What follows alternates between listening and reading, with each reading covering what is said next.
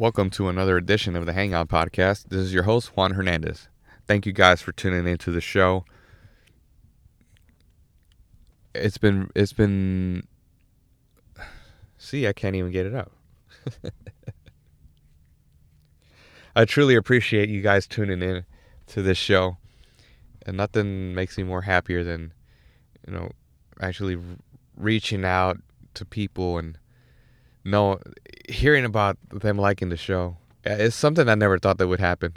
I was always under the assumption that nobody was listening to the show. But people people enjoy it, man. Friends and family and just anybody in general. This is not this is not the Joe Rogan experience, like I always say. But you know, I'm not gonna sit here and ramble for three hours about nonsense. but you know, we, we try to keep it short, simple, and concise to the point. Because in this day and age, it's like I like I say, is the era of streaming. Whether it's TV shows, movies, music, what else? What else am I missing? I know there's something else. Have, people have too many subscriptions nowadays to a lot of crap like Netflix and Hulu Plus or whatever. Who's it? Hulu Plus, Hulu, Disney Plus, The Zone, ESPN Plus. What else? Amazon Prime, HBO, Apple TV Plus. Everything's a plus plus. uh, the Hangout Podcast Plus. People subscribe to this show. Sirius XM. I mean, it's and then you have your podcast that you listen to. So it's like, man, what is this all coming to? And of course, there's this you have you have a niche audience that listens to particular shows like the major ones, you know, Joe Rogan Experience, Chris Jericho's podcast, Steve Austin's show. What's what else? Another big one, Joe Diaz podcast. And then you have people that just start up a podcast and they don't follow up with it. I've seen that happen multiple times where they'll start a show and maybe go 10 episodes in and then just quit, say it was too hard. Granted, it's not easy for for everybody to do.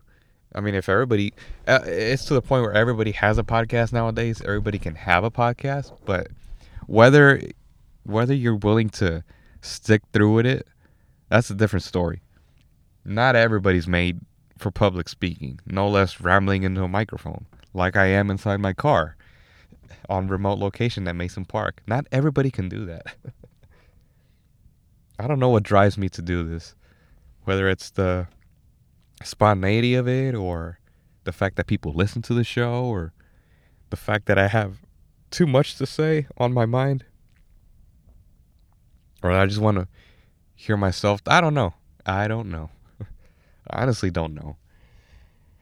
But it's it's been quite the eventful year and I'm just kind of doing this on the fly as I go. I honestly don't know what I'm going to talk about on this episode. So let's pull something up right now. Let's see here. As I kill time, to figure out what I'm gonna do. And see, that's that's the beauty of having a podcast. You can, if you're in charge of everything, you can just do whatever you want with it. No script, no, no, uh, no nothing really. no idea what you're gonna talk about, like I am right now. I'm just kind of making stuff up as I go. I could either go two two routes. I can do. Okay, here's what we're gonna do for this for this edition, this is gonna be another music edition. How about that? I should have started that early on, like five minutes five minutes into this. I'm barely saying what it's gonna be about. But this is another music edition of the show. And I've been wanting to do this for I think it's been close to a year since I wanted to touch on this subject matter. No, it's not about lip syncing. It's not about backing tracks. And I'm not going to be trashing anybody out there. This is specifically going to be my top 10 favorite drummers. Now, this subject matter is very, very broad. I typically try to. I'm kind of basing it off of hard rock and heavy metal. I know a few drummers in different in other genres, but since I already have the list made up here, I mean, why not? It's just a lot easier when it's sitting right in front of you. And it, it, it's not a particular order. I'm just going to kind of go off and name each one of them and their respective bands and whether if I've seen them live or not. But here we go. First drummer on the list is Neil Peart. Well, see, I, I screwed up the name already. The actual pronunciation is Peart, but I've always known, everybody's always known him as Neil Peart of Rush. That argu- he arguably has to be the best drummer, period. Whether it's a rock drummer or is just the, the best drummer, period. Had the opportunity to s- see him perform live twice with Rush. Two separate occasions. The first occasion was the Time Machine tour which was my favorite Rush tour that I saw out of the two, and then the 40th anniversary tour. I got, and and to kind of give, I should have I should have given a background as to why I'm doing the top 10 favorite drummers, because for the long for as long as I can remember, as a kid, 10 year old kid, I grew up loving the drums. Matter of fact, there's actually a picture of me at 10, 11 years old. Was it 10 or 11? Of me behind one of my uncle's drum kits in Mexico. I meant to pick, put that picture up sometime. I've always loved the drums. I've always wanted to have an acoustic kit. Given the fact that I still live in an apartment that's not very practical, so I ended up buying an electric kit which is a lot easier. You could just plug in your headphones and nobody knows you're even playing. So, and Neil Peart was actually one of the first drummers I, I started watching when I was a kid.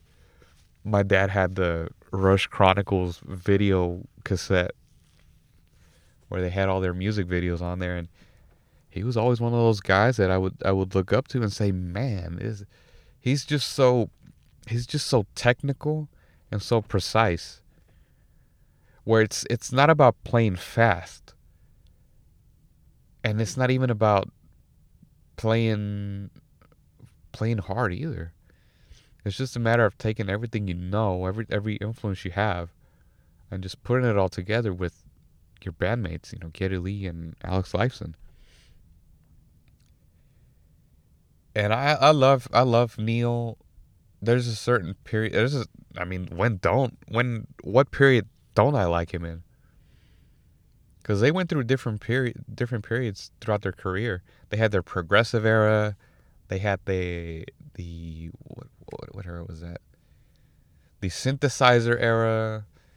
Then you had like the grunge era. But it was always Rush. Throughout the mid 90s, Neil reinvented his drumming style and actually took drum lessons. and started playing with the traditional grip, which completely added a whole new element to Rush and to his playing too.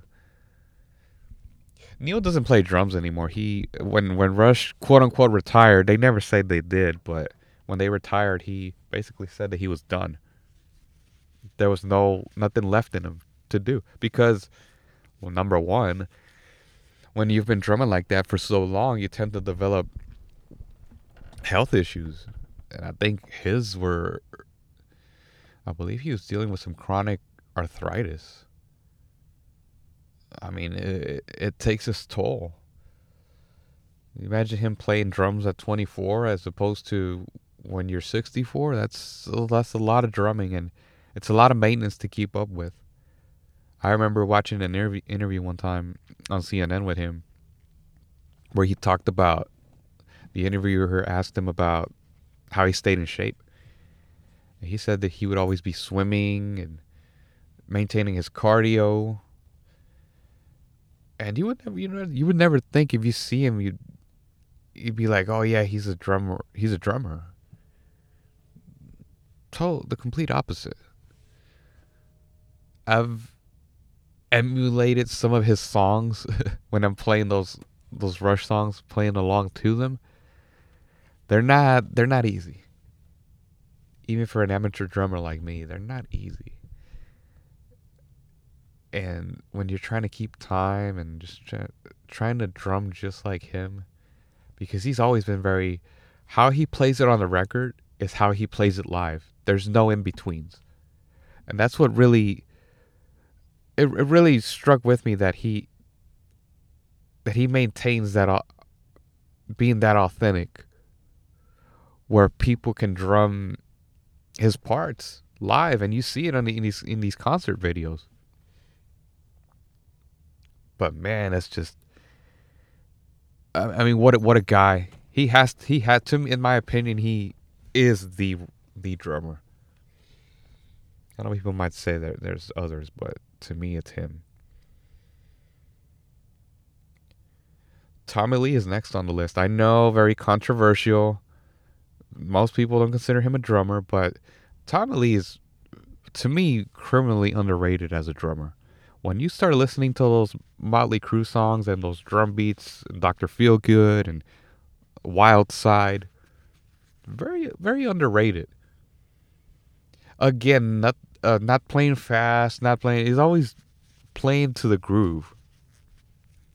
I read Tommy Lee's autobiography a few years ago, and it really, it was almost kind of like a parallel to me because uh, we share so many, so many common interests and so many, uh, I guess, in our upbringing too, and the type of person that we are. I think we share the same. I think his birthday's also in October, so I think he's also a Libra. Not that that means anything, but back in the 80s when Motley Crue was in their prime, he was notoriously known for the the stage show, whether it was the the rotating drum set, the drum set in the cage that was flipped backwards, the roller coaster drum set, just whatever whatever it may be.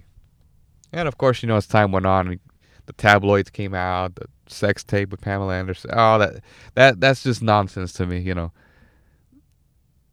you get caught up in stuff like that. That's to me, it's whatever. You know, as long as you're still in it for for the music, which he always was, and to this day still is. I don't knock him for any of that. Whatever he wants to do in his personal life, that's that's him. No, he can do whatever he wants with that. So Tommy Lee criminally underrated. Again, I always go back to that intro to Doctor Feelgood. I still still try to knock it down at least once a week. Let's see here, I'm just gonna count to see how many I have total. I might be missing one from here. One, two. No, I got ten. Okay. Eric Carr. Eric Carr, very in- interestingly, he he's no longer with us. He passed away. I think I was about a month old when he passed away. Passed away November 1991. Fairly overlooked as one of the dr- few drummers for Kiss. Very, very rock oriented a lot different than what Peter Criss brought to the table as far as drumming goes. Peter Criss was more the original drummer for Kiss was more big band slash swing slash jazz type of drumming. He added that little element for Kiss. Whereas Eric Carr was more from the school of Led Zeppelin and more straight ahead rock. And if you, uh, prime example, look no further than Kiss Creatures of the Night 1982 with that thunderous drumming that he was able to produce for that for that album. I mean nobody had a heavier drum sound at that time than Eric Carr. And he just so happened to come into a strange period to where he's replacing the original drummer and he has a whole different character. And he's playing those songs but trying to come up with new songs at the same time. I mean, if I were him, I'd be happy. But he always had had it. He always felt that, and of course he had his reasons. I know. He was never gonna be the the original drummer in Kiss, which he nobody ever will, other than Peter. And, but he was always afraid. Towards the end of his of his life, he he he knew that he would end up getting replaced by Eric Singer when they started bringing him into the mix. Eric Carr passed away. He had a rare heart condition at that time. Had to go to chemo, surgery. And he knew from, from towards the end when they started playing with Eric Singer that he would be the one replacing him in the band. One of my favorite shows live shows for Kiss would have to be the one of the Animalize tour shows from 1984. I think that was around the time. Well, the whole glam era, MTV era was peaking at that time. I think they were at the peak of glam. And everybody had their flashy guitar players that they you know, to try to keep up with Eddie Van Halen at that time. But no, no, that's not that's not that show. But that's one of that's one of my favorite live shows with Eric Carr. But I think the most favorite would have to be the the Hot in the Shade tour show from 1990 that they did in I think it was Detroit at the Auburn Hills. I'm not even looking this up. I just I'm just going off based on what I know, based on the on the history that I know. And he does a drum solo on that show that I always post every year on the on the anniversary of his of his passing, where he incorporated the electric kit to his acoustic kit. Very cutting edge at the time. And before I move on to the next drummer, he had this technique where, where you know, even I incorporated to my drumming where he they would place the microphone under the snare and not over the snare like most drummers do, and that just gives it a more reverberated drum sound. I guess like a bigger sound if if that makes any sense. It's just I mean, just another a great person too, from what I've heard from people that knew him personally. So couldn't go without mentioning John Bonham, of course, the original Bonzo. What drummer doesn't like John Bonham? Never really got into Zeppelin too heavy. That was way and and it's funny because I love Sabbath, I love the Beatles, I love the Animals, Jimi Hendrix, but all that stuff from like the 60s and 70s, there's certain stuff that I just can't tap into. I've given it a chance, you know, I have my fair share of Zeppelin songs, but I don't hold them to the regard that other people hold them to. Like they're these gods. I guess we all have our are different. I guess we all have different tastes, you know, in different generations too. I get that. I hey, I hold Kiss to a high regard, but people still say they suck. So who am I to say stuff about Zeppelin? But that's where the influence comes from for Eric Carr. You know, going back to John Bonham, and hell, even Jason throw Jason Bonham in there, his son, with his band, Bonham and the Jason Bonham band I think now he plays for. He played for Zeppelin on one of those reunion concerts, which they never wanted to do because Robert Plant kept saying, you know, I don't want to do it because that's not his dad, it's his son. And I totally get where Robert Plant's coming from. I mean, there's no amount of money that can satisfy these guys. They just don't want to do it. And I guess he wants to preserve his his legacy too. He knows he can't sing anymore. I don't think he ever could, anyways. I don't know. I never saw Zeppelin live, so I think I missed the boat on that one. John Bonham, he tragically passed away too. Was I believe it was 1980 from alcohol abuse. So sucks that these guys, you know, they die so young and so so much talent there that's just thrown out the window.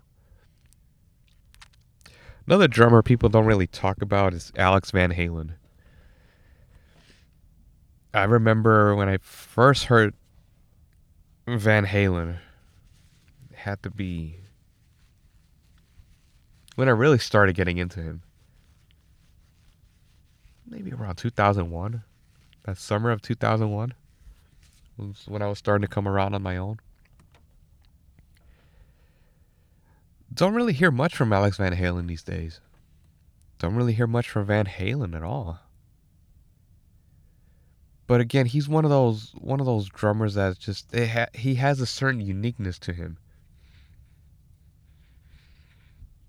Kind of like that parallel with the, you know, you have the Van Halen brothers, you have the Darrell brothers, and Dimebag Darrell and Vinnie Paul from Pantera, who are no longer with us, unfortunately. But you have that parallel to where you have the one brother playing the guitar, and you have the other brother playing the drums. Kind of like my brother and I too. We're gonna be the next uh, the next Van Halen. So it's I joke about it a lot too, because I, I, I try to keep up so hard with playing guitar and bass. Uh, I'd say mostly guitar, and I, it's nowhere to where I want it to be. But if you see me behind a drum kit, I go to I keep up with you. And so again, Alex Van Halen, it's again one of those underrated drummers that just people don't really talk about too much. Being able to incorporate the electronic drumming in the 80s and being able to distinguish the different styles of the band from when David Lee Roth was in the band to when Sammy Hagar joined the band. Two different bands completely. The Roth era the Roth era was more was based more off of hard rock and several influences, whereas the the Hagar era was more commercialized, hard rock styling. I love both eras, to be completely honest. You know, I, I, I firmly believe that the that Sammy took him to a level that Roth wasn't taking them as far as commercial appeal and being able to reach out to bigger audiences. Monster hits on the radio, chart topping albums. I think they had what? I think ever since Sammy joined the band, it was 5150, OU 812, For Unlawful Cardinal Knowledge, and Balance. So it was four albums with Sammy. All went to number one. I mean, I think that says something it might not mean much to people, but they spawned off a few hit singles, a few videos on MTV. And they were selling out shows left and right. Again, not, not where Roth was taking them, but there's something to be said about that Roth era. That you can't touch any of those first albums, especially the first one. That's just untouchable. Go listen to Van Halen 1 and get back to me, see what you think. Moving on to this list Lars Ulrich from Metallica. Yet another drummer that really, really improved his style as the late 80s progressed. Going from not having a drum kit to taking drum lessons all the way through and Justice for All and really, really getting that tight drumming on the Black Album something that I always I always enjoyed listening to. Because you go from one extreme to the next. It's almost like you get too good and then you strip it down to where it's just tight and very concise. You're not doing it for the sake of speed. It's more about power. It's more about precision. I mean, if you're really looking for thrash drumming, the Bible for that would be And Justice for All. Go listen to that. Blast beats galore. And imagine keeping th- keeping up with that. And this is this is a time before Pro Tools was a thing. I think Pro Tools came around 1989, I think. For those of you that don't know what Pro Tools is, pretty much back in the day, people would record on analog tape through a Trident board or reel to reel. Then along came the computer and the workstation would be integrated in the computer. Hence what you have called now a a digital audio workstation. All you need is a little interface to connect to your computer like a little kind of like a handheld recorder in a way. And you just plug that in and you you're able to plug in your instruments through that, whether it's your guitar, your keyboard, your bass, your acoustic, even your electronic drum kit. Feed into that. Lars was Lars is is somebody that was way ahead of his time as well.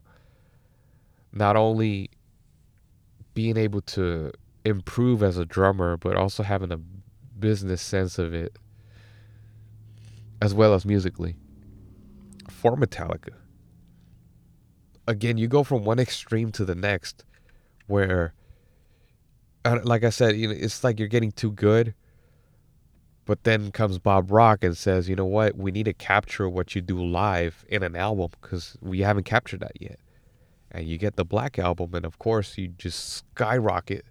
You imagine having, have, I could just imagine having to play dates like he did back in the day. Even to this day, you know, they're still selling out stadiums and arenas.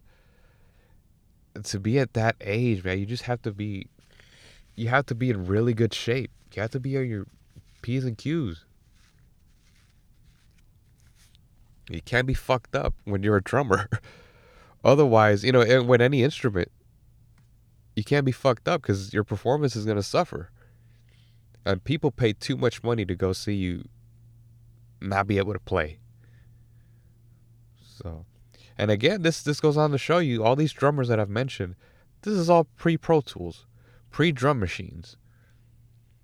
So this they're coming from an era to where you really had to be good at what you were doing. You really had to practice. And you really had to nail that take. There wasn't no we'll fix it in post or we'll just edit that. Absolutely not. You really had to be good at your craft. And if you were naturally inclined and had the ability, opportunity to take lessons to get better, I mean, wow. I think one of the one of the few few drummers I really really have a hard time uh, trying to decipher would be Stewart Copeland from the Police. I mean, you talk about a monster. And not even not even again, not even going back to speed, but more about everything that he's doing as far as incorporating the jazz element to it, the reggae element to it. It's just go, go if you ever have a chance, watch. There's a performance that they taped. You know, the police taped on their reunion tour. I think it was when they play wrapped around your finger and just just the way that he plays the drums just and he plays it in the tradition with the traditional grip as well.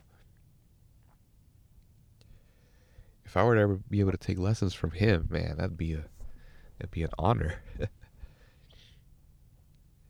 Very notorious for him and Sting fighting on stage over keeping time.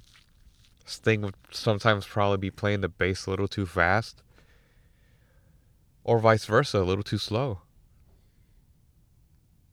I guess ego also has to, something to do with it. You have two e- big egos like that. tremendous talent. I mean, it's just being able to incorporate those different styles and make make it a, a unique style. It always, always you know, impresses the hell out of me. Something that I strive to do as well. Try to test the waters in different styles, whether it's hip hop or jazz fusion, reggae, even funk. Just try to try not to be too close minded when it comes to drumming because there's so many things to explore, so many things you can come up with and be creative instead of just being stuck in a rut playing the same rock beat over and over again. Peter Criss, like I mentioned before, original drummer from Kiss, always brought that big band swing to the band. Generally a lot older than than the other members. And his was more it wasn't chaotic either. It was more spontaneous. Again, more more big band style, more uh, like a jazzy feel to it. Which hey, you know, brought them brought them tremendous success with their with their albums. You hear his drumming on Love Gun or Detroit Rock City, God of Thunder, anything, anything the break on a hundred thousand years on Alive is just something that has influenced so many musicians throughout the years. It's just improv. Last but not least, Eric Singer. Eric Singer gets overlooked a lot. I think due to the fact that he is in Kiss and he's portraying the Peter Criss character, he gets overlooked quite a and and and his style personally his style has drastically changed over the years where it's not even emulating Peter Criss, it's more just stripped down. I just don't get it because the Eric Singer that I grew up watching on video was the Eric Singer from when he joined the band from from the Revenge era. His drumming was insane. And then finding out that he played drums for Black Sabbath and Lita Ford and Alice Cooper, Paul Stanley's solo band. I don't know what it is, man. I just don't know. But often gets well overlooked. I think that I think that he is capable of a lot more, but he's just stuck in that I mean, I get it. It's it's business, and you have to meet a certain criteria when it comes to it. But come on, man. So that's in a nutshell my list of my ten favorite. Drum- I don't want to say top ten, but say ten favorite drummers. Fairly short, something I want been wanting to do for the longest. As an amateur drummer like myself, it's I don't know. I've always been inclined towards towards the drums. Some it's probably the only instrument I would really want to get good at. Be able to play the drums. So to let's see here.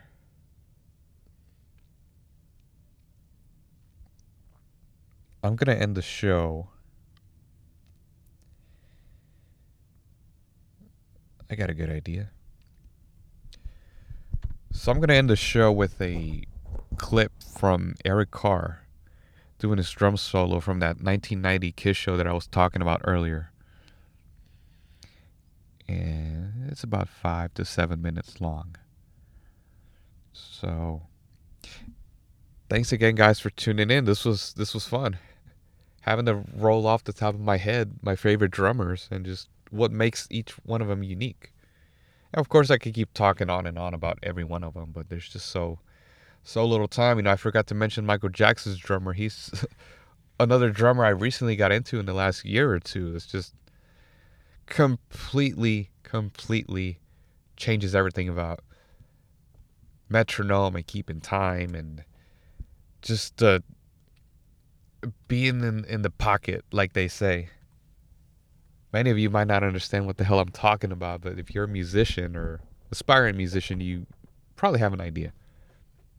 So, thank you guys for tuning into the show. Feel free to rate, review, and subscribe to the show on Apple Podcasts, Spotify, SoundCloud, and YouTube. The Hangout Podcast with Juan Hernandez.